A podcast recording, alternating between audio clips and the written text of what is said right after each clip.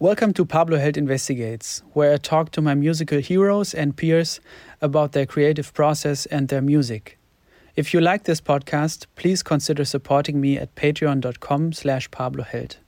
And to keep informed about the interviews, my music, and everything else that I'm up to, subscribe to my newsletter at pabloheld.com.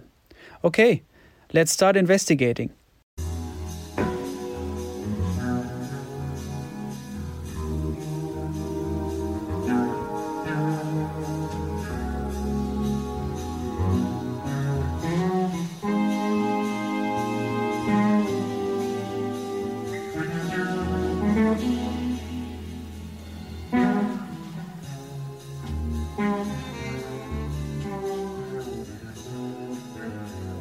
I was fighting the instrument.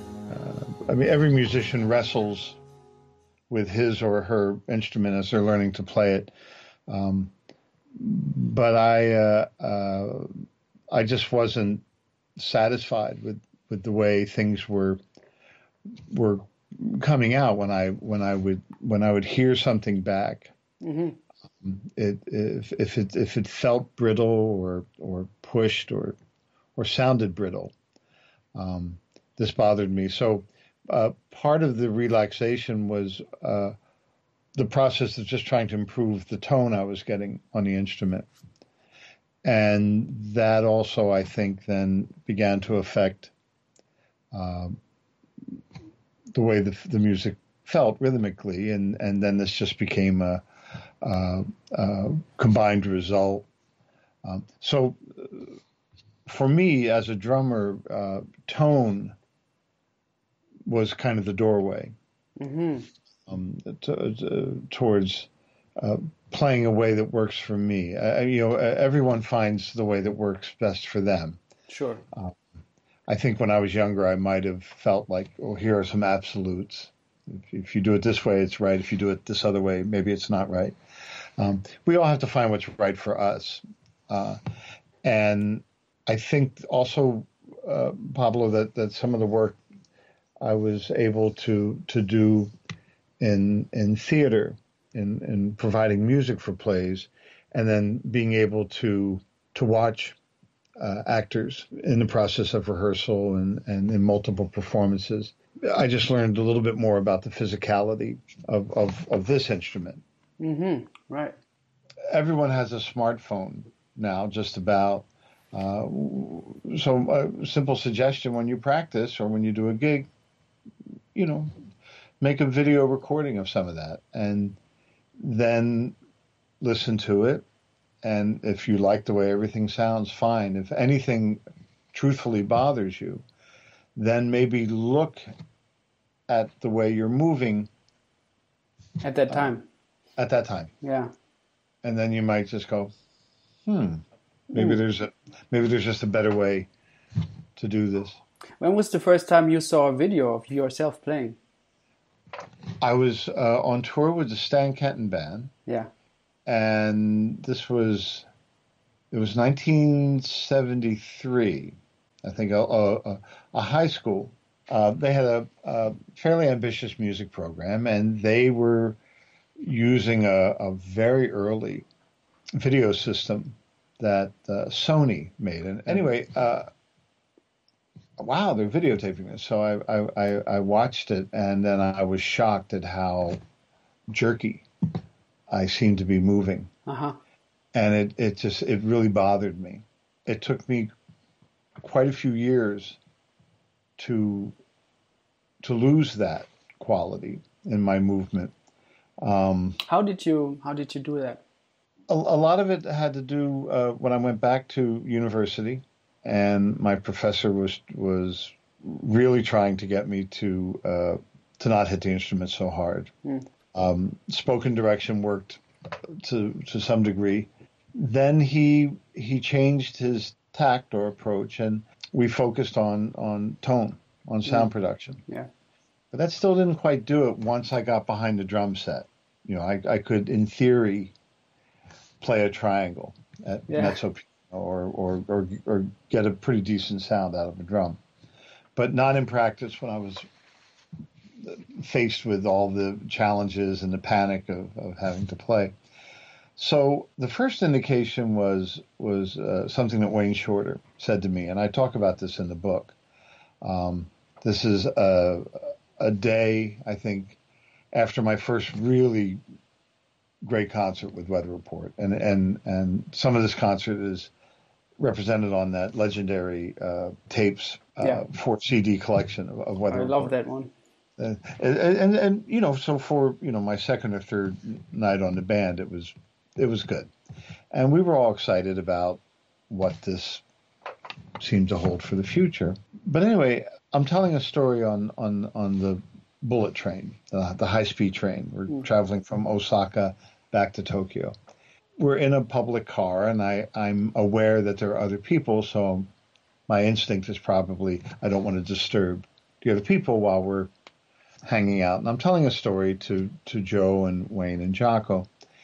And to emphasize part of the story, I went, ah, and, and then, man, boy, just like that. And Wayne reached out and touched oh, yeah. me. And he said, he said, no, man, not like that. Like that.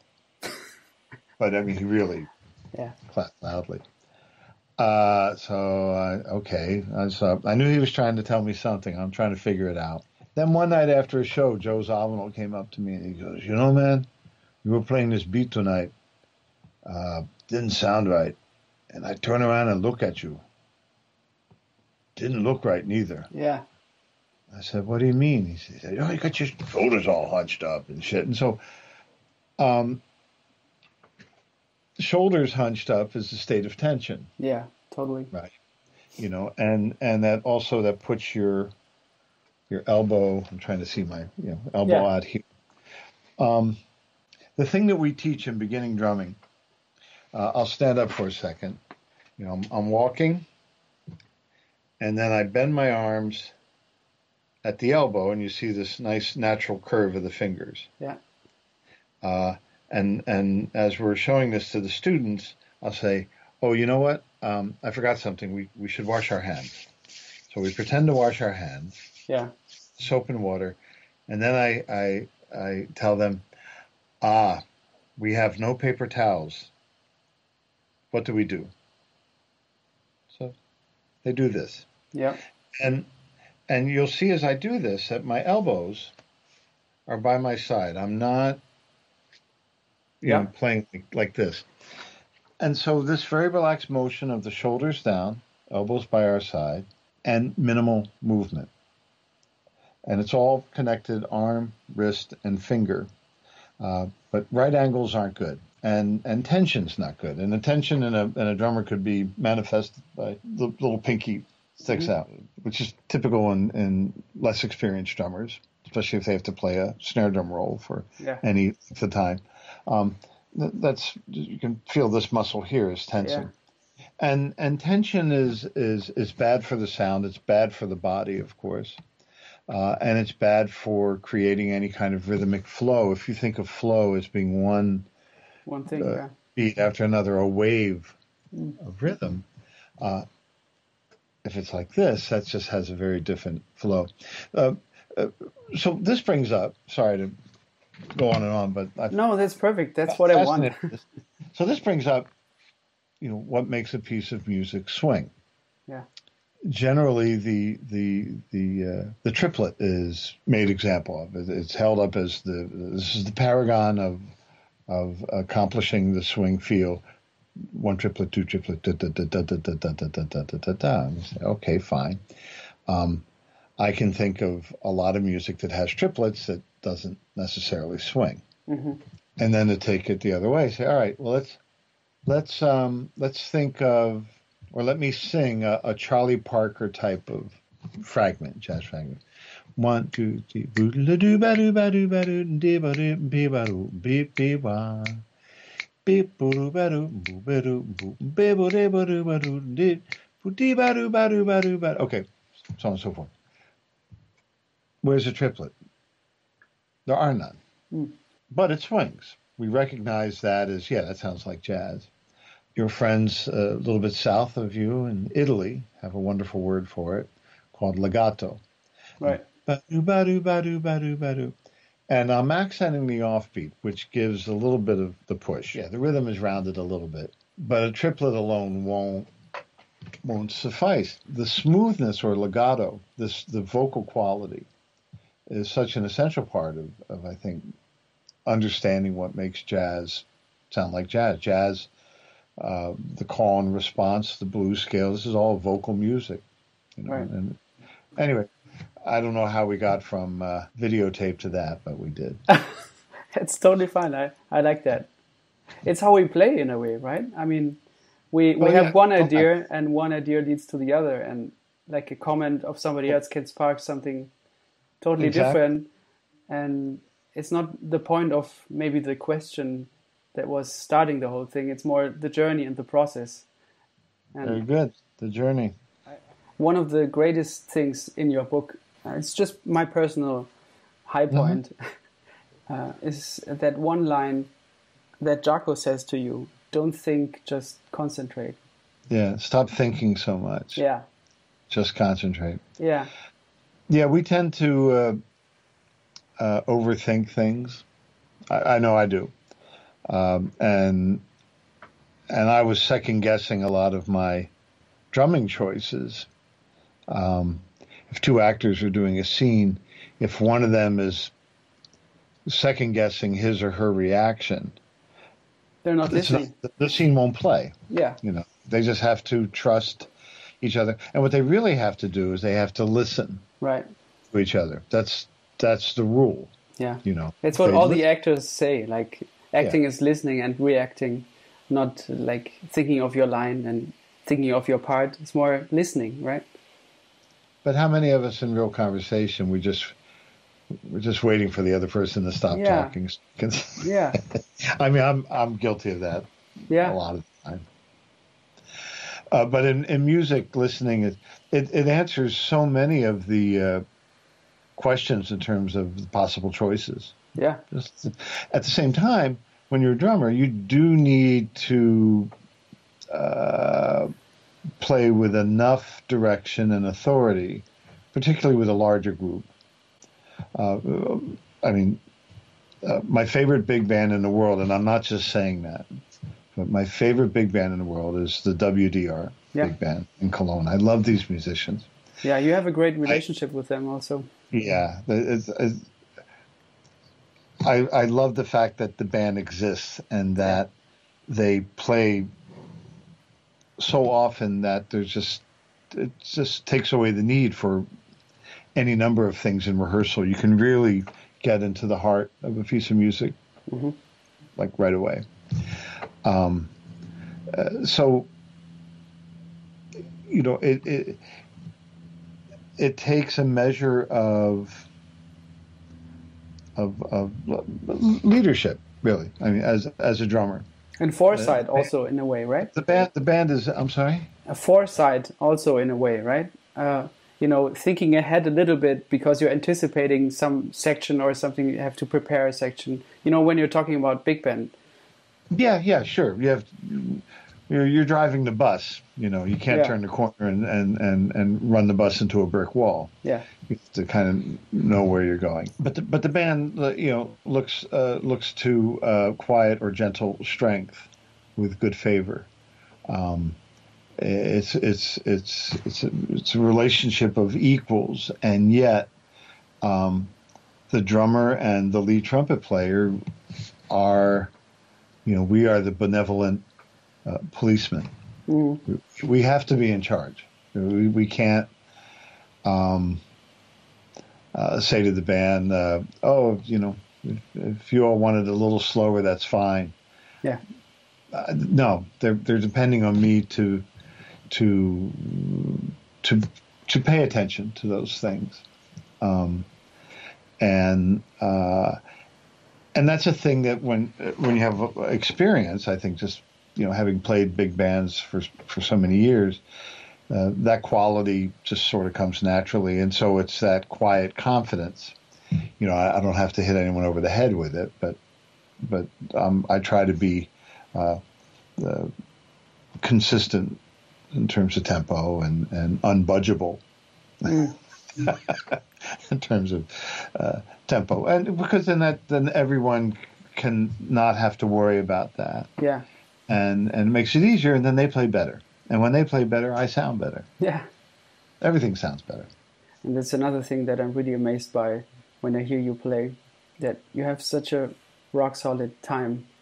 And I was wondering how you uh, attained that. And um, my only um, guess is I'm sure you had it before, but going through uh, playing with Zawinul and Wayne Shorter is, is, also something of a of a time school. Uh, in my mind, at least, it sounds like mm. that.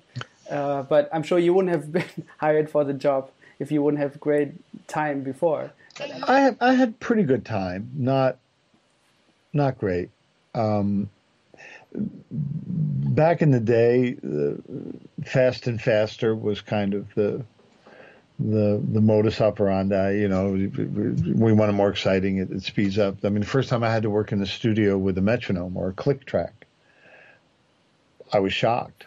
You know, I and I never practiced with a metronome. Uh, so uh, to make something exciting generally meant just to play it a little bit faster. Mm-hmm. So then to be able to create forward motion and to create excitement, but to not speed up it's it's it's not always bad to speed up or slow down. Music will often breathe that way, um, but it, it, in general does bother me. A, a, a, common situation with a with a with a band is you're playing a ballad like uh, uh, some, uh, Misty. Look at me. Do do do dee do do do dee do do do. All right, so then you get to the solo section, and then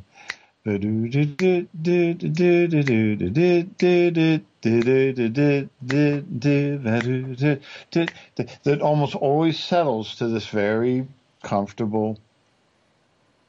It's not. A, it's not a double time anymore. That's okay, but when you go back to the slow tempo feel, all of a sudden the song is really slow. You know. Yeah. Um, and then that, that part of the song doesn't work anymore. I've seen some bands where they'll they'll just auto correct when they get to the slow tempo. They don't go full halftime. They they cheat on the math.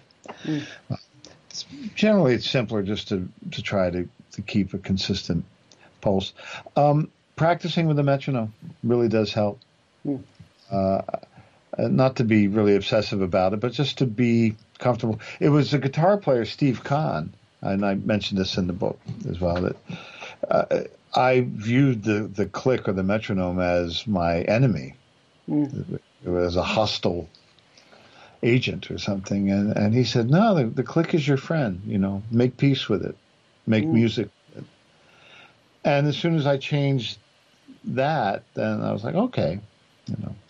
Um, in general, if you have to work with a a click track, for most drummers, it works best if you we call it chasing the click to always be a little bit behind it. Uh-huh. If you get in front of it, it's it's pretty difficult to to to get out of that. Mm. Uh, but if you're always chasing it, then generally the backbeats feel feel good. Um, I mean, the real masters of that, uh, Jim Keltner uh, right. has always been amazing. Jeff Porcaro was considered like one of the undisputed masters of, mm. of back placement, and and it's still one of the wonderful mysteries of life how he did that because mathematically it, it doesn't it's just something he was so musical and and and just really understood the way a, a drum beat should feel. And there's a lot that there's a lot that jazzers quote unquote can learn from really good pop or rock drummers. Yeah. Um, uh, I used to be kind of snobbish, uh, you know, uh, elitist about jazz, but the uh, the moment I began to like, wait a minute, pay more attention to the way some of these drummers would make a beat feel. Mm. There's a lot to learn here. Mm, right. Mm. So, uh, was there anything that Zawinul or Wayne told you about, or their perception of time? Well, Joe Joe didn't like for the music to slow down. Yeah, I, I mean so. he he he definitely didn't like that. Um, Joe would often try to uh, uh, get me to play a beat one way or the other.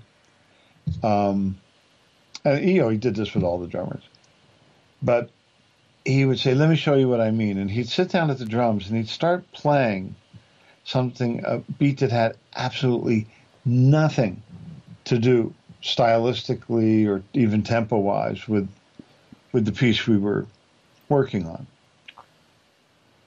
And it took it took me a while till I realized it was just he wanted the bounce that he was showing me. Mm-hmm. He want, in other words, it wasn't don't play this beat literally, but get this quality mm-hmm. to your beat.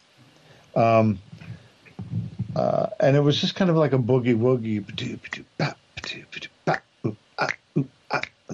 He just, you know, he he just wanted it to swing, even if it sounds it like rocking in rhythm a little bit. A little bit, a little bit. I just had like to think about or, or almost like a Cab Calloway mm. thing. You know, like that's that's what he wanted, and uh, again, that that took some some years and growing up time for me to finally like that's what that's what the guy was talking about. Yeah. Okay. That's cool. Can you talk a little bit about your relationship with uh, Vince Mendoza? Uh, because you've done so many great things together, and I, I, think it goes back a long way. And he's written so many tunes also for albums for you, and you've done so many interesting projects together. I wonder how it started and how it evolved. Well, Vince is a, a genius. He's one of one of the greatest musicians I've ever known. Um, if I have if I have one very strong talent, um, I would like to think it's that that I I can spot talent. You know, I, I recognize talented people, and and he was not easy to miss. I mean. Uh, he came up to me. I was a, a visiting artist at Ohio State University, and uh, hi, um, you know, I wrote this piece. You might want to look at it. And I was kind of like, yeah, yeah, see you, kid.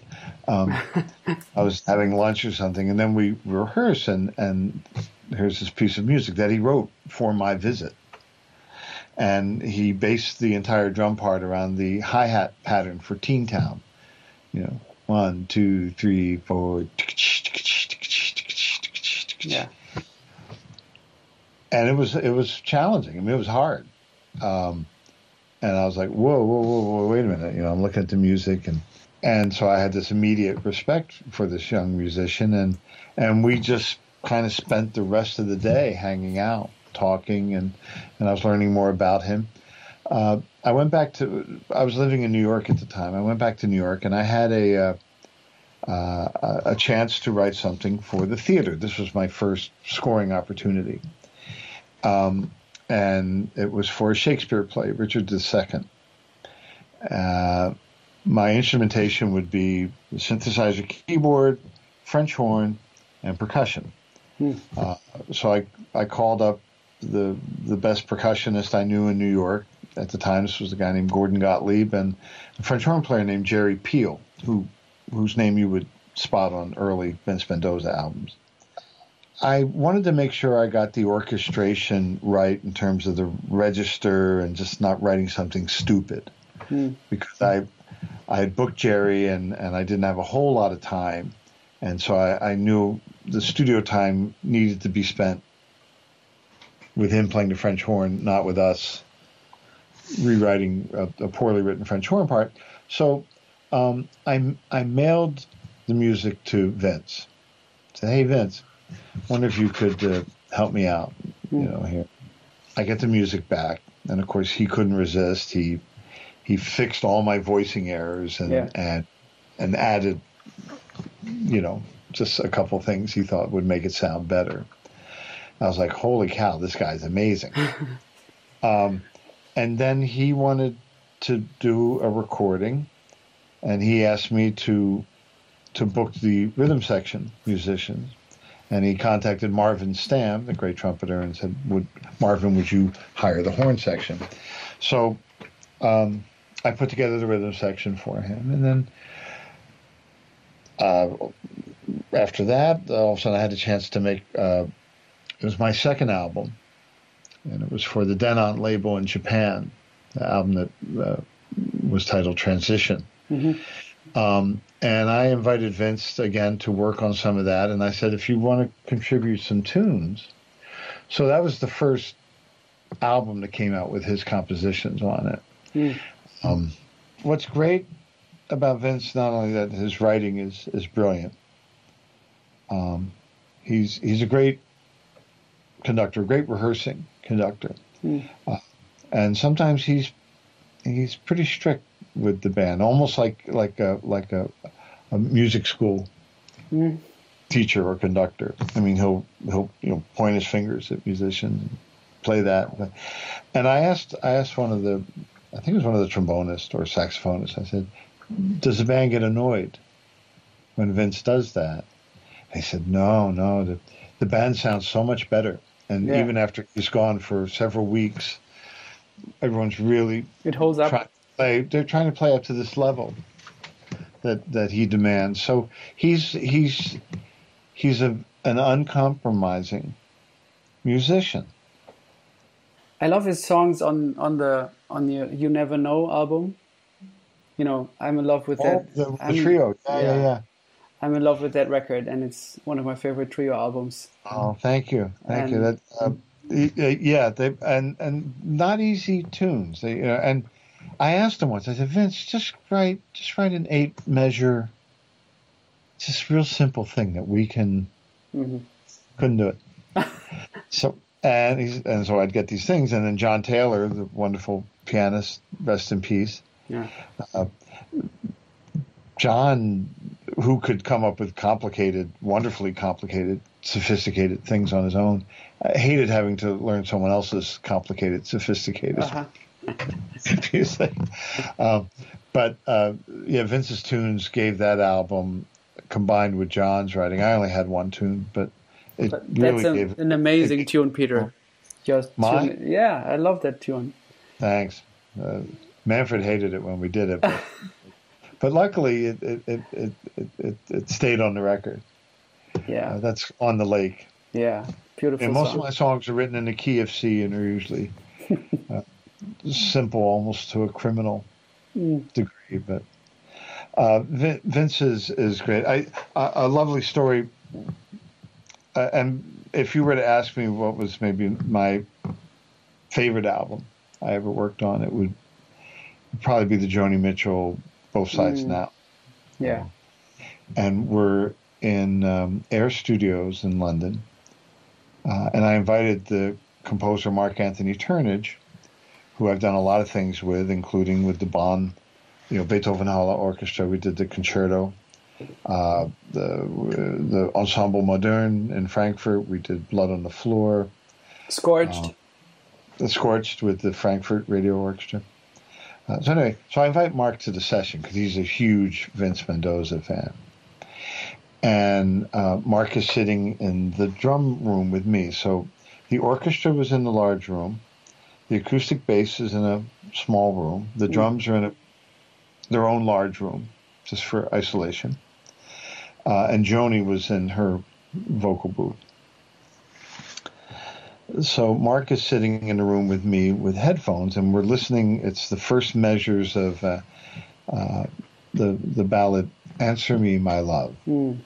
and Vince wrote a thing for six French horns,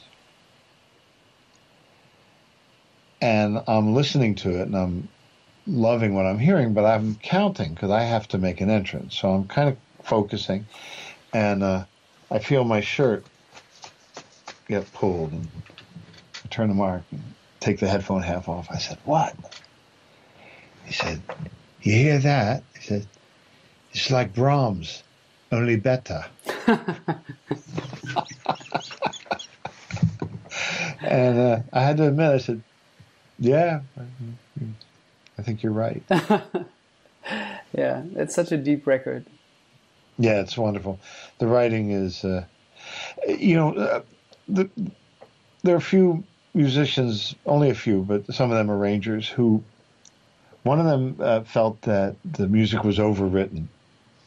Hmm. That, that, that, that, and I and I thought about it because this was a, a musician whose opinion I respected, but I was trying to figure out what did that mean.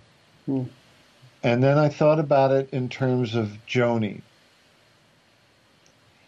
And then, of course, I thought about who was the other musician to work with Joni who was totally over the top in terms of musical input, in terms of the fearlessness. Jaco. John.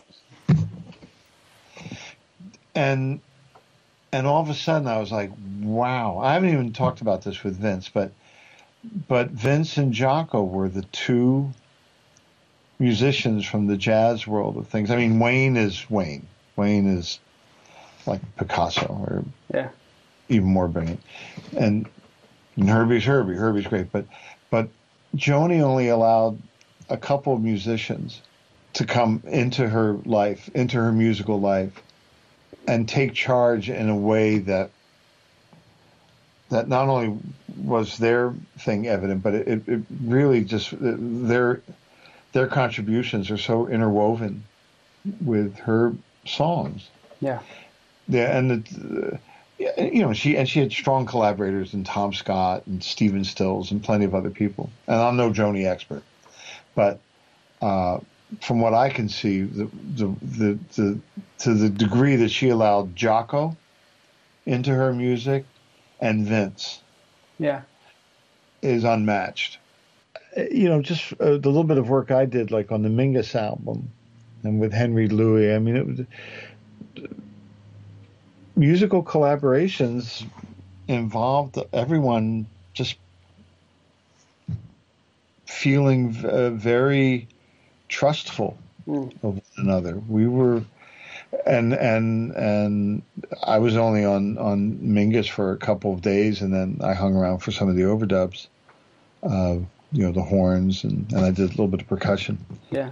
But it, but it was it was just a very um, it's, it's the only way you can make that music is that everyone's guard yeah. goes down and and in that sense of, of emotional surrender which is very much a part of uh, if two people even had a physical relationship, it's the same thing that, mm. that uh, even though everyone has their clothes on. There's this, there's this, uh, just magical thing that happens, and when you leave the studio, you're like, "Wow, that was yeah." unlike anything else, you know. Mm. And and the closest thing I could relate it to now, since we've brought it up, would be as if you were having a physical relationship with somebody, because it's just it's that. Um,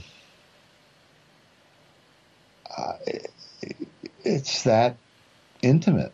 It's that exposed. Mm. Very true.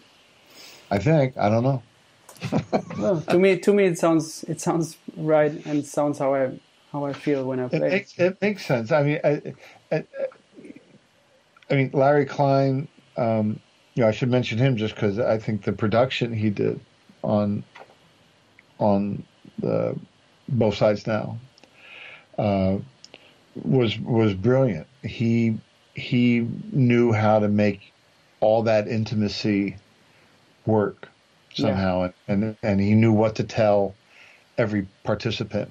Mm. Uh, because for that many people, you you need, you know, someone's got to control the traffic. Yeah. Uh, he did a really really excellent job on that, and I mean, you know, and he and Joni uh, were married for for quite a few yeah. years. Um, beyond that, I, I wasn't really privy to anything about their relationship, but uh, in terms of her regard for him and her trust, even uh, even though they weren't married at that point, um, she still trusted him with the importance and the intimacy yeah. of that. And, you know, and any record that's great, that layer or level of exposure, I think, exists on some in some manner. Yeah. Um, it has to uh, for it to have the, the, the emotional longevity for people to want to keep going back to it. I've I've played on a lot of records, and a lot of records. You know, if if if no one ever heard them again, the world's still going to keep spinning. But but there there are a few records where you feel like, yeah, these really are an important part of yeah the gear mechanism of the universe. You've been a quite a lot a lot of those, you know. Oh, it's amazing. Hmm. Yeah, how is how I'm is, grateful for that. Yeah, and we're grateful on the other end. Um, is Joni kind of? Did she give a couple of notes to the to the musicians once on Mingus and also both sides now, or was it more the role of Larry's or uh, Vince's in in the recording? Uh, Do you remember? Well, she... both sides now. Uh, I mean, if Joni had a wish, uh, she would just say, uh, you know, maybe regarding tempo, mm. something. But but otherwise, I mean, the directions I got, most of the notes were, were either from Larry or or, or Vince. Um, Mingus, uh, of course, Joni, you know, um, was speaking for Mingus, and yeah. and so we had to um, kind of take her direction or follow her lead. Uh, but then, you know, of course, once Jaco and Herbie got in there, then uh, they were they were being Jaco and Herbie, but they they were very sensitive to Joni in that, you know, she had recorded a lot of that music multiple times with great musicians. I don't I don't want to say great bands, because I don't I don't know if the combinations were great bands, but there were some very high profile players. But the impression I got um, was that none of those things really worked because Joni felt, I think, intimidated or was made to feel a little bit like, you know, okay, Joni, uh, you can sing, but it's the boys' club here. Yeah. Um, because a lot of the music just wasn't working, and and then here I am. I'm I'm kind of all, all googly eyed because I'm just thinking of all the nights I listened to Joni's records mm. you know, that got me uh, either connected me from one personal emotional peak or valley to another. Yeah. Um, you know, I mean, you fell in love, you listened to a Joni Mitchell album. Yeah. And and so I was she could sense I was very much in awe, and yet at the same time I was Jaco's buddy. You know, I was his drumming buddy. I mean, the only reason I was on that record was because Jaco insisted. Mm. Jaco said, the, the only way I'll do it, Joni, is if you call Peter. Because she didn't really know anything about my drumming. Mm. She'd seen me in a rehearsal with Weather Report. Um,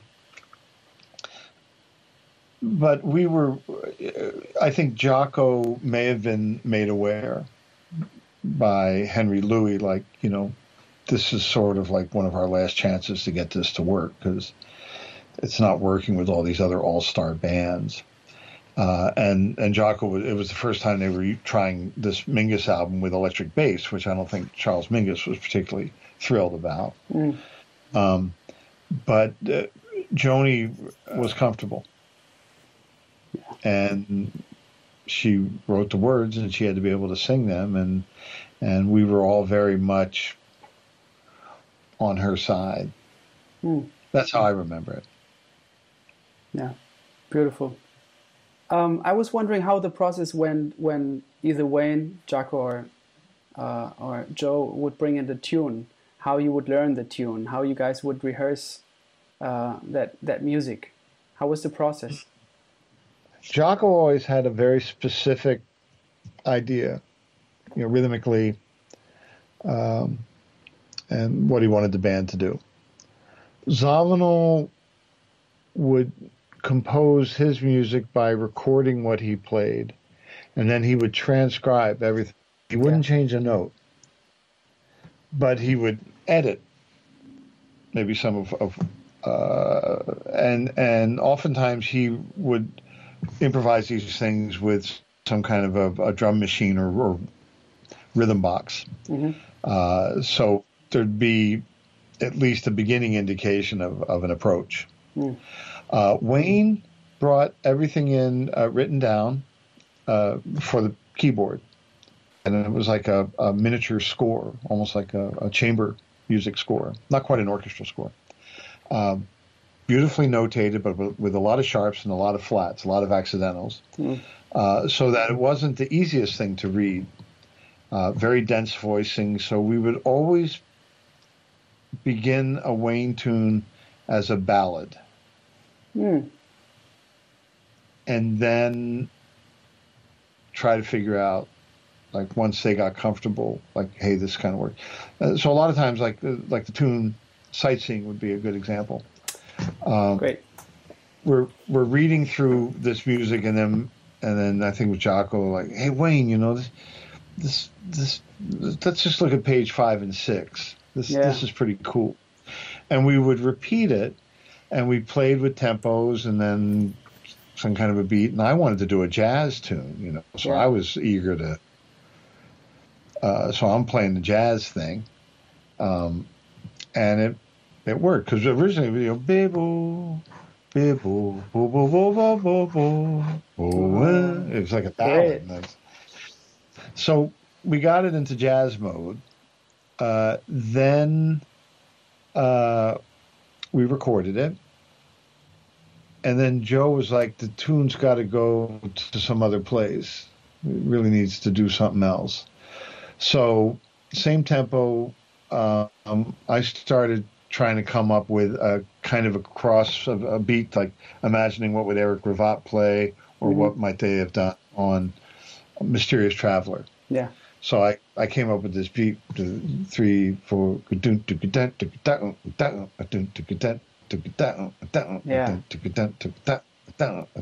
which kind of it's almost like a Sly and the Family Stone beat in a mm-hmm. way. Um, uh, and Greg Errico, in fact, did play with Weather Report, so it, it had it definitely had an early '70s kind of Weather Reporty drum funk vibe thing. Um, and so we just vamped with that and recorded it. Jaco overdubbed these antique cymbals, playing them and muting them. So that's that metallic sound you hear that you can't quite identify. Yeah. Uh, Jaco also overdubbed. He had gotten hold of a didgeridoo, so uh, he's playing the Australian yeah. didgeridoo. Recorded that as a separate piece, and then they just intercut it in, in the middle of the tune, and then for the end, and, and made a fade out. Uh, so a lot of weather report tunes uh, were a result of that wonderful studio magic. That, yeah. Uh, that particularly Joe and Jaco were really energetic at, yeah. at, at, at creating. Especially sightseeing, I, I, was wondering because I transcribed the, the song because I love it. I love it to death. Uh, but uh, I was always wondering. I wasn't not hundred percent sure if you guys would play on the form or if you would blow in a kind of a freeish manner. Because it sometimes it sounds like you're exactly on the form and then abstracting it. I'm could you uh, you know to be honest we probably were playing on the form and then somebody got lost or we just went off form. And okay. if it if it sounded good later it's like fine. I mean a lot of what the band did was not like okay well let's try this take four Mm. You know, they just started rolling, and then we just played, and we'd keep playing, and uh, maybe you know, hey, let's try that again while we were playing. But usually, it was once we started, we just played until we stopped, and then they would listen, and if they liked it, they would chop it up and use it. Hmm. Wow.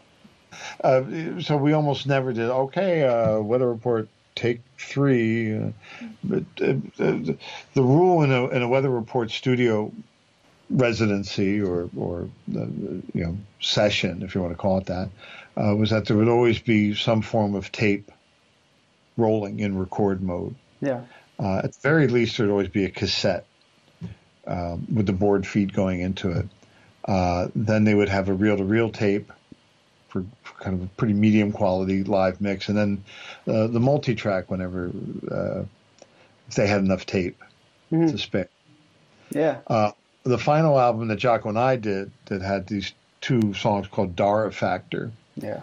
That was kind of a okay, we're going to do a jam. And they got this very large, oversized reel of tape, two inch tape. And and we invited all the I remember all the people that worked at Power Station all kind of were, were our audience for our jam. Right. And we tried to come up like okay and and we we all were a little bit self conscious. I think we felt, at least I did, felt a little bit put on the spot. And then I said, Joe, what if, what if we did something kind of just simple like this? I think it'd be fun. And you go, like what? And I've just played this simple beat. He said, fun. He goes, what's fun about that? There's nothing fun about that. Say something else. So I sort of came up with a backwards beat, and then Joe was like, "Okay." That, I mean, he was just like, that kind of grunted, like, "Okay, that was a little better." How how long was uh, the jam in the end? I, I don't know, twenty five minutes or something. Okay, yeah. And the, and I think the tape ran out, uh, and then we we we made two short pieces out of it called Dara Factor. Yeah. And we brought it back to Los Angeles. We did the editing at the Village station in L.A. and did some overdubbing. Steve Porcaro loaned his uh, Yamaha GS1 to Joe Zawinul. And and then we split up in teams because those records always fell behind schedule. Mm. And uh, Jaco and I handled the editing on one of them, as I as I recall. Mm. I had a bootleg of Weather Report, and I'm not sure if you were playing because it, it was only a link online that I that I saw but it was so cool to see and hear Weather Report playing night and day. I'm not sure if you were on that or if it's uh, Alex Acuna. I'm I'm not sure. But do you remember playing standards? The Cole Yeah, playing. Night and day, yeah. you are the one. Yeah, well, it mean, was uh, Jaco. Jaco was for sure. That might have been out. I mean, no, we did. Um, I don't remember night and day. We, we there was a concert in Dallas where we played some standards. Um, sound checks we used to do. Uh, uh, we would do the Days of Wine and Roses. Are you, ah. that, are you sure that's not that's not what no, you're thinking? Of? It was it was night and day. I'm I'm pretty sure. But the thing is, the link is gone. The link is gone, and I can't find it anymore. So. All right. Well, if you if you find it, let me know. Yeah. Uh, we did we did Days of Wine and Roses at sound checks. Uh, we also used to do the theme from Goldfinger. Oh, wow. Finger. I'd love to hear that. Do you have any recordings of that?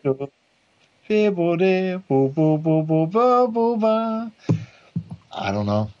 We, I mean, back then we didn't even think, you know, worry about recording. It was only because I used to record some of that stuff that we that we had any tapes. Yeah, the band just didn't.